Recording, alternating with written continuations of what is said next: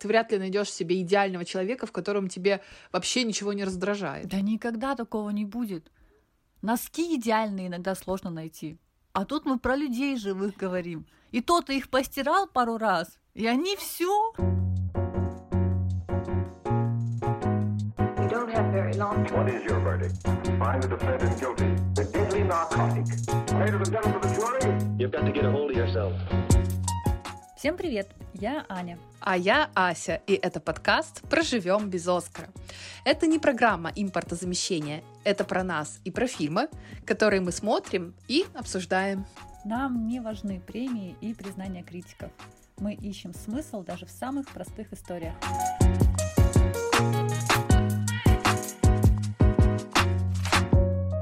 Что мы сегодня обсуждаем? Мы обсуждаем фильмы «Мосты округа Мэдисон», 1995 год, и фильм «Влюбленные», 1984 год. Снова 10 лет разница, снова большие актеры в картине. Что объединяет, Аня, эти фильмы? М-м? Основная идея. И Мэрил Стрип и в главной Стрип. роли. Мэрил Стрип играет в, в обоих картинах в обоих картинах, в обоих фильмах. В обеих картинах? В обеих картинах, но в обоих фильмах, да? Так правильно по-русски говорить. Но отличаются герои-любовники.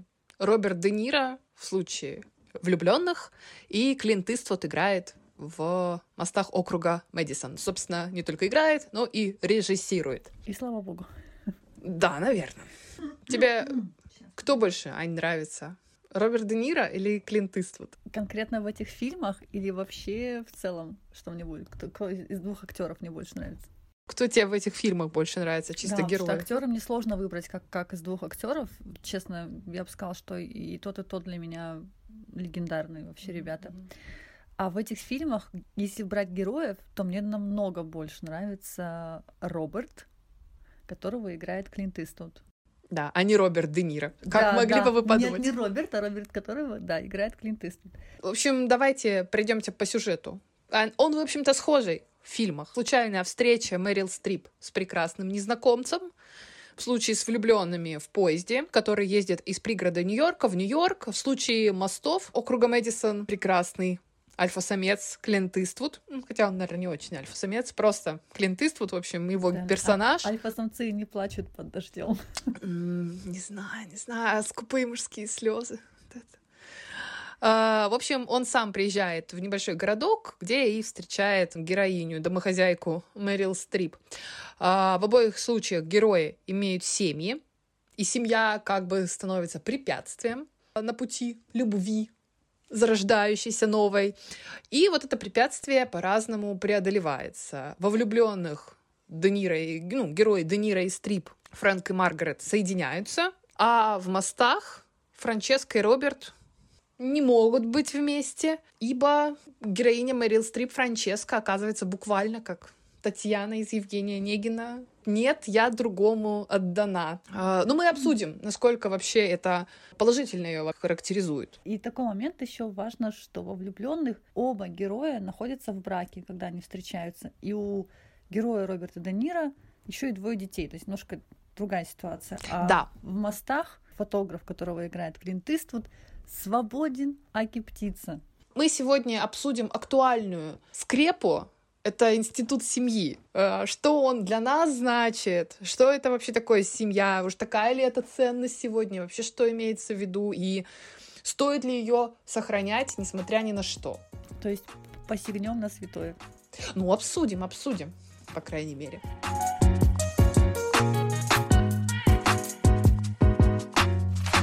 Давай, прежде чем говорить про ценности, вообще определимся, что мы под семьей сегодня имеем в виду. Семья — это муж и дети, условно, вот такая семей, семья ячейка общества, или семья это нечто какой-то такой э, концепт ощущения, место доверия, комфорта, место, где тебя ценят, уважают. Мне кажется, что неправильно сводить семью просто к наличию супруга или супруги и обязательно туда еще включать детей.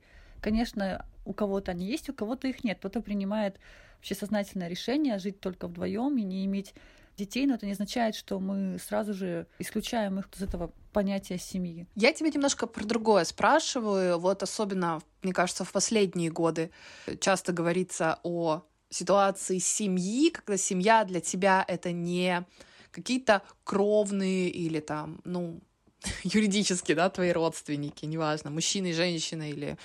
А когда, например, семья — это, я не знаю, это, например, твои друзья, то есть это созданная тобой семья, которую ты вот сформировал, то есть скорее как э, место, где тебя любят, где тебе рады, где тебя поддерживают, и это не всегда именно твои родственники или, там, не знаю, мужчина, с которым ты живешь. Ну, я, например, говорю.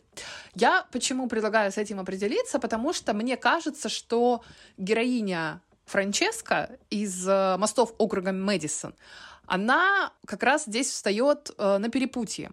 То есть у нее, с одной стороны, есть вот такая м, традиционная семья, да, в таком классическом понимании, двое детей, муж, она хозяйка, и она выбирает вот эту семью, но у нее есть возможность создать семью, как бы семью в понимании вот другом, да, то есть с человеком, который ее понимает, который ее ценит, потому что, ну, ее семья, настоящая семья, ее муж, ее дети, они уже как бы относятся к ней как к обоим в доме. То есть они не замечают ни сколько она труда прилагает для того, чтобы сделать их жизнь комфортной. Они э, никакой особой благодарности к ней не испытывают. И в целом она, они как бы уже все немножко друг от друга устали. И она же там в дневнике пишет, да, которые дети находят там после ее смерти, что я даже была рада, что вы уехали. Да, потому что она уже хотела побыть одна, хоть немножко уделить времени себе, потому что э, она вроде как вкладывается очень много в эту ячейку общества, а обратно никакой отдачи особой ты не получает. Ну, исключительно как, вот я молодец, я тут всех накормила борщом. А тут появляется человек, который увидел в ней женщину, увидел в ней какую-то а, особенность. Я не знаю, честно говоря, я не знаю, что он в ней увидел. Даже... Я не понимаю, что он в ней увидел. Ощущение, что тут, мне кажется, что дело не в том, что он в ней женщину увидел, и как будто бы люди смогли вернуться, я не знаю, на 20 лет назад в свою юность и вновь все это такие эмоции пережить. Есть такие моменты, когда ты просто понимаешь, что перед тобой твой человек, даже пообщавшись несколько дней. Это не, не какие-то удивительные истории из голливудского кино, так действительно случается в жизни, и поэтому мне, допустим, абсолютно понятна фраза Роберта, этого героя Клинта Иствуда, который несколько раз ей говорит Франческе, это то, что далеко не у каждого в жизни случается он поэтому к этому так трепетно относится. Он человек, который встречал много разных людей, как мы понимаем, много женщин. Это не то, чтобы он там монахом был. Он был женат, он развелся. И даже для такого человека, который так любит свободу, который так э, свободен внутри себя, который так относится к жизни и к миру, он видит эти, эти настоящие отношения, он видит их возможность в будущем. Он понимает, что такого чувства, как он испытывает вот к этой женщине, он вряд ли когда-то еще испытает кому-либо еще. Это интересно, вот что, допустим, когда ты смотришь влюбленных, там просто полное ощущение, что у них интрижка которая потом, да, каким-то образом вообще непонятно каким и непонятно в какой момент, когда Роберт Де Ниро вдруг на вокзале говорит главной героине, я тебя люблю, я думаю, когда это случилось? Какой момент, да? Ты чего? А здесь, когда ты видишь э, Франческу и Роберта в мостах, у меня вообще не возникало вопроса, любят они друг друга или нет. И мне не, даже не нужно было эм, этого слышать, чтобы они друг другу это говорили. И еще такой момент, что поскольку это было вот, то есть, ну как вот в случае Франчески, это какие-то первые отношения по юности лет, где ты просто пробуешь себя и пробуешь жизнь. Но как это бывает, особенно как это было там, не знаю, раньше, наверное, да, чаще так случалось. Сразу брак, сразу дети, и ты уже как бы и не можешь из этого выйти. Вроде как э, общество тебе говорит, что ну, разводиться не очень хорошо, и надо сохранять семью, и у тебя дети. Ну, скажем так, испокон веков еще Лев Николаевич Толстой, так сказать, об этом целую книжечку написал. Ну вот, и Про по Анну, его, так сказать, Каренину. По его заветам. Тут сложно, тут сложно сравнивать, потому что в Анне Каренине это время, и, и это такие устои в обществе, когда женщина не может сказать, я, конечно, извиняюсь, но вот что-то пошло не так в этом браке, и вы мне, мужчина, больше не симпатичны, собирает свой редикюль и уходит. Да, вот но согласись, вот... что конфликт тот же самый. Есть брак, дети, э, типа, все хорошо. Не сказать, что там, да, какие-то очень плохие отношения. И возникает вдруг какая-то страсть минутная, ну или не минутная, неважно, возникает страсть, воз, возникает мужчина, который вскружил тебе голову, неважно, что вот у вас возникают чувства. И дальше возникает вопрос, а нужно ли э, вот этот надежный свой тыл и надежный корабль бросать ради этих чувств или нет, да, Франческа? Вот она когда отказывается пуститься в это путешествие страсти, так сказать. Мы как оцениваем ее решение? Правильно ли она для себя-то поступила? Мне очень не нравится фраза ее в фильме, когда она начинает рассказывать, что в любом случае эти четыре дня, даже если вот мы были бы вместе, они бы не переросли, какие-то отношения в итоге мы бы разошлись. Но откуда она знает? Она никогда этого не пробовала, она не представляет, как это, как это было бы и во что бы это вылилось. Она, да, это страх, вот то, что она полна страхов, в отличие от, допустим, героя а, Клинта Иствуда, это несомненно он в этих страхах не живет. Он, он, он научился делать то, что ему хочется. Он научился слышать себя и следовать тому, что он слышит. Ну подожди, а... давай объективно посмотрим вообще-то на эту ситуацию. Она а, вообще никак не защищена будет в этих отношениях. Он ей ничего не, не предлагает, кроме своей любви. А она домохозяйка. Ну вот она уйдет за ним. Она не, ну, она правда не знает, насколько вот это их страсть текущая, назовем ее любовь, но де-факто это страсть, да, мы здесь говорим именно о любви и страсти, как долго она продлится. И если она уйдет от э, своей семьи, где у нее есть определенные, ну, гарантии, давай э, честно скажем, да, э, того, что будет с ней завтра, и дальше, и дальше, и дальше, и до конца ее дней, скорее всего, то в отношениях с Робертом она вступает просто в бездну, и что там с ней произойдет? Не кончит ли она как Анна Каренина, извини, пожалуйста, не очень удачно, прям скажем, жизнь у женщины сложилась. Он ей говорит, поехали со мной, но он даже к тому моменту не говорит ей, что он ее любит. Почему она должна с ним поехать? Ну, все-таки, когда ты увозишь женщину из таких отношений и понимаешь, что у нее, скорее всего, ни профессии, ничего нет за душой, она оставит здесь все. Что ты ей дашь? Слушай, вообще э, это очень странное такое разглядывание отношений, когда мы говорим, что я к тебе ухожу или я буду с тобой, в том случае, если ты, мне даешь какие-то гарантии. Никаких гарантий никаких отношениях нет. Но ты же понимаешь... Не нет, конечно, но э, здесь мы тогда уже должны э, говорить о том, что, наверное, женщина, и, ну, сегодня, мне кажется, это уже все понимают, и в сегодняшнем мире, конечно, мало кто, наверное, себя оставляет домохозяйкой без гроша за душой, э, надеясь только на мужчину, понимая, насколько сегодня вот вообще институт брака такой не самый надежный. Но в случае этой Франчески, ну, объективно у нее нет ничего за душой, у нее нет никакой подушки безопасности той самой. Ну, если он так полюбил, то, наверное, ему стоило ей что-то как-то, ну, обрисовать примерно ее жизнь. Я уверена, что он бы обрисовал и не очень широкими мазками, а, а достаточно конкретно, если бы она все-таки распустила косу, запрыгнула бы ему в пикапчик, и они бы уехали прочь от этих вот мостов в округе Мэдисон. Кстати, а... я не понимаю, почему он их вообще приезжает фотографировать. Так, так все мосты. Я вот тоже целый посвятить National Geographic этим мостам, это, конечно, надо. Я понимаю, что, конечно, для нее это решение сложнее, чем для него. Конечно. Потому что у него никаких обязательств, он ничем не связан. Она просто у нее целый рюкзак за плечами всего, что было до этого. Помимо осуждения, которое будет, помимо того, что понимать, что ты, ну, ты не сможешь сюда больше вернуться. Ну, осуждение, ты... какое осуждение? Он ее увезет из этого города, и они там хоть обсудачатся пусть о ней. Я не думаю, что она к этому так относится. Это, это, это нам так сказать, что ой, да ладно, господи. Она же даже говорит э, такую фразу, что мой муж не выдержит просто всего, что будет здесь происходить. А, ну в этом смысле, да, его, конечно, будут обсуждать. И поэтому у нее, безусловно, страхов и должно быть больше, чем у него. Когда она прожила свои последние там лет 20, она прожила на этой ферме, и кроме этого она, скорее всего, ну мало что умеет она будет находиться постоянно, уже будучи вот в этом возрасте, там, ну, где-то, ну, скорее всего, им где-то около 40. Около 40, да.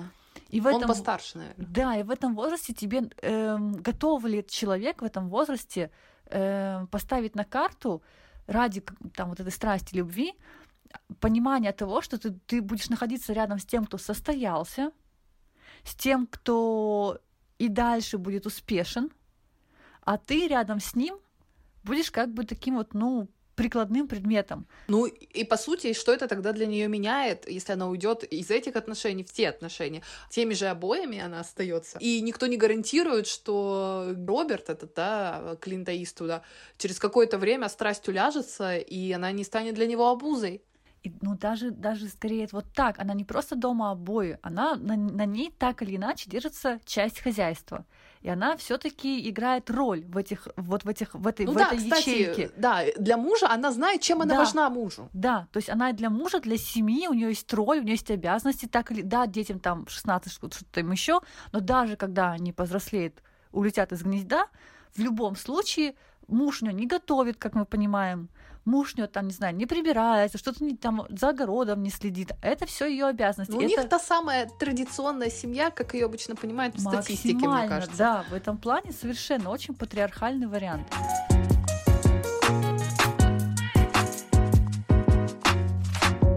А мне знаешь, вообще, я когда смотрела «Мосты округа Мэдисон», просто я даже не помню, смотрела я их до этого или нет. Может, и смотрела, но вот очень плохо помнила сюжет, то есть смотрела буквально как заново. Мне этот фильм очень напомнил советский фильм «Три тополя на плющихе». Тоже из деревни приезжает женщина, садится в такси к московскому водителю, и он в нее влюбляется, и она в него влюбляется, и вот они едут, и буквально он ее зовет, ну как бы на свидание, там все на таких совсем полутонах, кстати, мне кажется, гораздо более тонкий фильм, чем «Мосты округа Мэдисон». И забавно, что она думает, думает, думает, она видит, что он ее ждет, да, там, и она же в итоге вроде бы как решается туда пойти, да, она все-таки осмелилась. А героиня Мэрил Стрип получается что? Трусиха? Ну, отчасти, наверное, трусиха. Отчасти, может быть, э, видит реальность чуть более верно, чем герой Клинта Иствуда. Потому что он, ну не то чтобы он, он не, не в отрыве от реальности, но просто в они живут в разных реальностях. Вот в чем дело. В его реальности, если он встре- встретил бы такую же женщину, свободную внутри, и точно так же себя хорошо знающую... Мэрил Стрип из влюбленных. Да, или из... э, кто носит Прада? Ой, ну не. Ну там Мне- она его задавила. Она бы хорошо, нафиг вообще да. даже сказала, «Т- кто ты вообще, чему в ботинках. Давай какой-то». тогда, да. И я не буду печатать свои фотографии твоих мостов в моем журнале. Какие Да. мосты? Хорошо, если, допустим, э, он бы встретил так Мэрил Стрип. э, Из фильма «Мама Мия». Давай так, давай из фильма «Мама Мия» раньше бы приехал, чем Пирс Броснан. Вот та рисковая женщина, да, она же уезжает и на острова там, и гостишку открывает. А вот она бы уехала. И, так и там бы, скорее всего, сложилось. Ну, в смысле, Может они быть. бы, они бы больше были на каких-то вот равных таких вот Мгм. по- положении, на равном положении, м, чем герои из мостов округа Мэдисон. Хорошо, вот ты сказала, что тебе кажется, что во влюбленных у этой пары как бы больше будущего. А как ты вообще определяешь для себя, вот в какой момент можно сказать, что э, счастливые отношения? Не, ну мне кажется, что все равно сегодня счастливые отношения и удачные отношения это вот не знаю, я скажу максимально вообще не романтичное, это такое эффективное партнерство. Ну, мы понимаем, что любовь это такое очень многогранное чувство. То есть любовь, она разная, и вот эта вот любовь-страсть, ну, собственно, это психология для чайников. Все знают, что у, любовь, у любви страсти век недолог. Она не длится всю жизнь, и, скорее всего, она длится, там, ну, год, два, как, как у Бегбедера, да, там любовь Биг живет три года. Да. Ну, неважно, может, даже и меньше. То есть это такой, это эмоциональный всплеск, он никогда не продолжителен. Это о чем говорят мужчины, когда они едут в машине и говорят, а вот если бы Ромео и Джульетта-то не погибли, а потом выяснилось бы, что она и косолапит, а он вообще Чешет каждый день. чешет каждый день, да, ну правда. Хороший брак, хорошие отношения — это отчасти ну, такая договоренность и понимание все-таки того, что вам друг с другом ок, вы уже понимаете, где, что вам не нравится в партнере, а что вам нравится в партнере. Ты готов мириться с тем, что отрицательного в твоем партнере. А как же все эти истории, эти все русалочки, эти белоснежки, эти все диснеевские остальные принцессы и куча разных фильмов которые мы так любим. Все эти истории заканчиваются свадьбой, но мы не знаем, что там происходило после свадьбы. Ну и в целом, конечно, когда их придумывали, люди там долго-то особо не жили. Ну что там, поживут, ну, может, они три года после свадьбы и поживут. Она ему наследника родит, ну и все. Чума там, или, не знаю, дифтерия, там, мало ли, каких эпидемий было. Он потом новую найдет. Или просто яда случайно выпил. Тоже, да, вариант. Там как бы много всего. В общем, да, поэтому мне кажется, что когда люди в отношениях все-таки меньше друг от друга зависят и материально, и... То ну... есть страсти точка нет? Ну, ну наверное, все-таки два взрослых человека не сойдутся без какой-то первоначальной страсти, да, потому что зачем тебе это надо?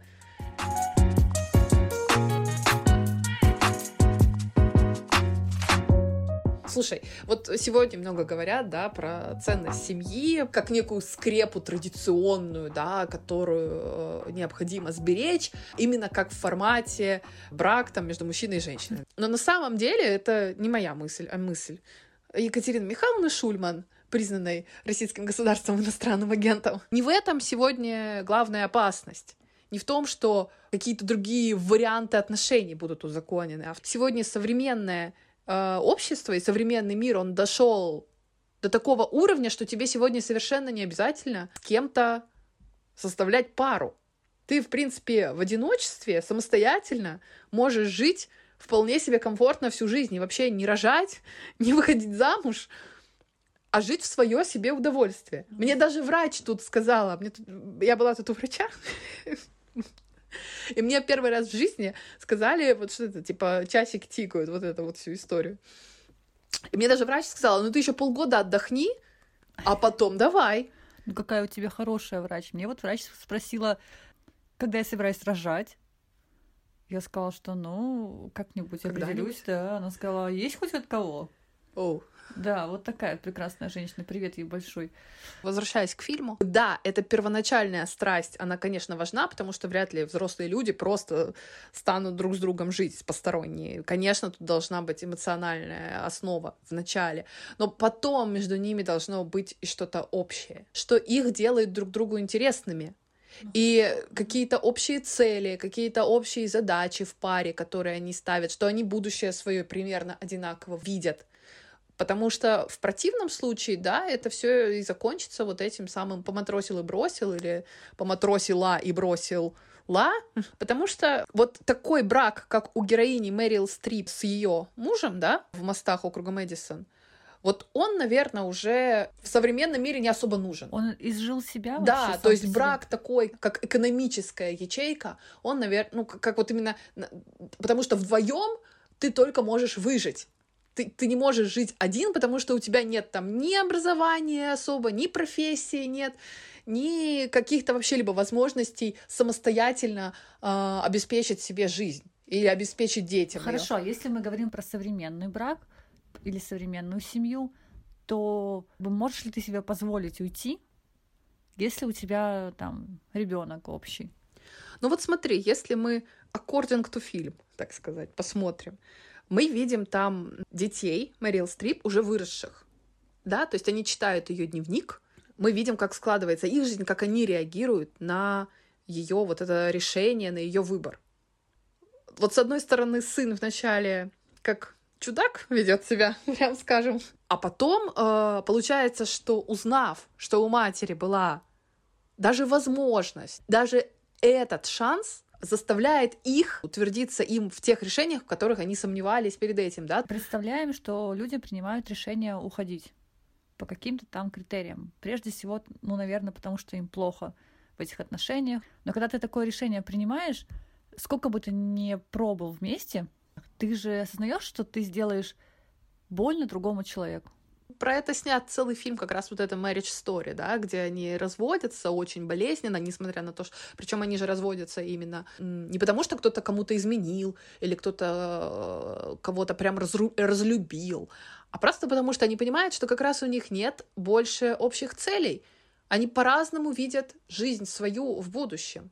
И как больно им расставаться. Больно, но необходимо, как бы, да, но там такие очень, как бы, осознанные люди, осознанный западный мир, э, опустим, да, мы сейчас не об этом. Но вот она осталась мужем, да, понятно, что это бы его обидело, наверное. Я даже, наверное, соглашусь, что вряд ли бы он как-то оклемался после этого брака. Может быть, она ну, вот действительно это... бы его убила этим уходом. Но в плане вот детей, я знаю и примеры э, взрослых людей, которые там, например, говорят, что они были бы рады, ну, потому что сейчас они взрослые, они смотрят на отношения своих родителей и понимают, что лучше бы их родители развелись, потому что, ну, никто из них э, не рад и несчастлив сейчас. Знаешь, есть такая фраза «счастливая мама, счастливый ребенок».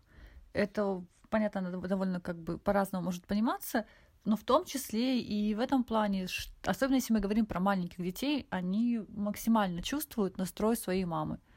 Если ты остаешься в браке, но тебе там плохо, ты не делаешь хорошо ни себе, ни ребенку, ни по большому счету человеку, который с тобой рядом, потому что ты как бы крадешь возможность поменять жизнь, возможность быть счастливым и у себя, и у, у твоего партнера. Это если ты переисполнился осознанности и понимаешь, что я э, освобождаю тебя от э, бремени а, наших отношений. А если твой партнер-то не преисполнился осознанности, ему вообще-то нормально, что ты каждый день приходишь с работы, чисто... одеваешь тапочки Понятно, и, так происходит, и готовишь но ужин. Он э, живет в иллюзии э, счастливой жизни, потому что он живет с, с мыслью, что ты его любишь, ты к нему испытываешь такие же чувства, как это было в начале, и, и такие же, как он испытывает к тебе. Но если они у тебя поменялись, то это нереальная жизнь. Потому что мы прекрасно себе рисуем эту картину, как это будет. Когда ты приходишь и говоришь человеку, пять лет мы жили вместе, но теперь вот я подумала, пойду-ка я в свободное плавание. И там он начинает орать, это ты начиталась там чего-то своих женских книг, Лобковского, наверное, сжечь чертова матери, или что-нибудь еще, там как-то так, да я тебя люблю, а дальше же тоже может быть там и какие-нибудь преследования, и все что угодно. И ты делаешь, ты понимаешь, что ты делаешь больно человеку, который э, тем более, если у вас были хорошие отношения, то есть он вроде как ничем этого не заслужил, ну, как на пустом месте. И это сложно понять будет и ему, там, и, а тебе будет сложно это пережить. И это, ну, это, это ну, какая-то это, это необходимое знаешь, зло, знаешь, такое. Ну, тоже ведь, понимаешь, не обязательно так. Потому что есть, э, опять же, сериал э, «Сцена из супружеской жизни», да, вот да, как называется. Угу. Я, я не смотрела Бергмана, э, но я посмотрела новый вариант с Айзеком и Честейн. Ну, там же вот как раз эта история. Она чувствует, что не хочет быть в этих отношениях, она будет счастлива в отношениях с другим, а он-то нифига не чувствует, что он с ней несчастлив. Ну, то есть, да, она сходила, попробовала себя в других отношениях, но вернулась. Но, но она сходила и попробовала. А так она может остаться, и потом постоянно у нее будет эта мысль, как что вот она Франческа. будет его, да, она будет его винить. Понятно, что да, это перекладывание вины и ответственности за свою жизнь там, на другого. Но вот это вот тоже отношения разрушатся. Но лучше они стопроцентно не станут. Мы все ждем каких-то, возможно, потому что с детства воспитаны на этих прекрасных историях любви, угу. который заканчивается пирушкой, свадьбой. да, где там по усам что-то течет, в рот не попадает, и все. И все это, да, и браки совершаются на небесах, и это, и это и замечательно все, вы, вы просто будете лучше всех. Но так не происходит. И мало того, что мы вообще очень разные и можем не сойтись, мало того, что какие-то вещи могут вдруг оказаться, то есть ты можешь вдруг узнать о чем-то через пять лет, или что-то случится вне зависимости от тебя, обстоятельства вокруг поменяются, и вдруг окажется, что вы к этим обстоятельствам относитесь по-разному. И это станет серьезным камнем преткновения, и вы просто не сможете договориться. Это тоже может быть. Но при этом все равно ты же должна понимать, что ты вряд ли найдешь себе идеального человека, в котором тебе вообще ничего не раздражает. Да никогда такого не будет. Носки идеальные иногда сложно найти. А тут мы про людей живых говорим. И тот их постирал пару раз, и они все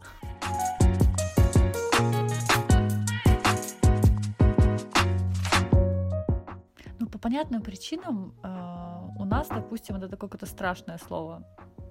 Развод. Первое время, то есть к нему ну, побаиваются этого. То ну да, даже... Хотя мне, я не верю, что сейчас, я не думаю, что сейчас есть какое-то общественное порицание этого всего. Я не знаю. Наверное, мне кажется, что есть Неприятно, немножко... наверное, чувствовать себя типа разведенкой. Вот это Да, вот. Просто как- какой-то- слово такое тупое. Как ярлык как будто ты на да, себя... но м. чисто вот общественное, мне кажется, уже нет такого. Никто не относится.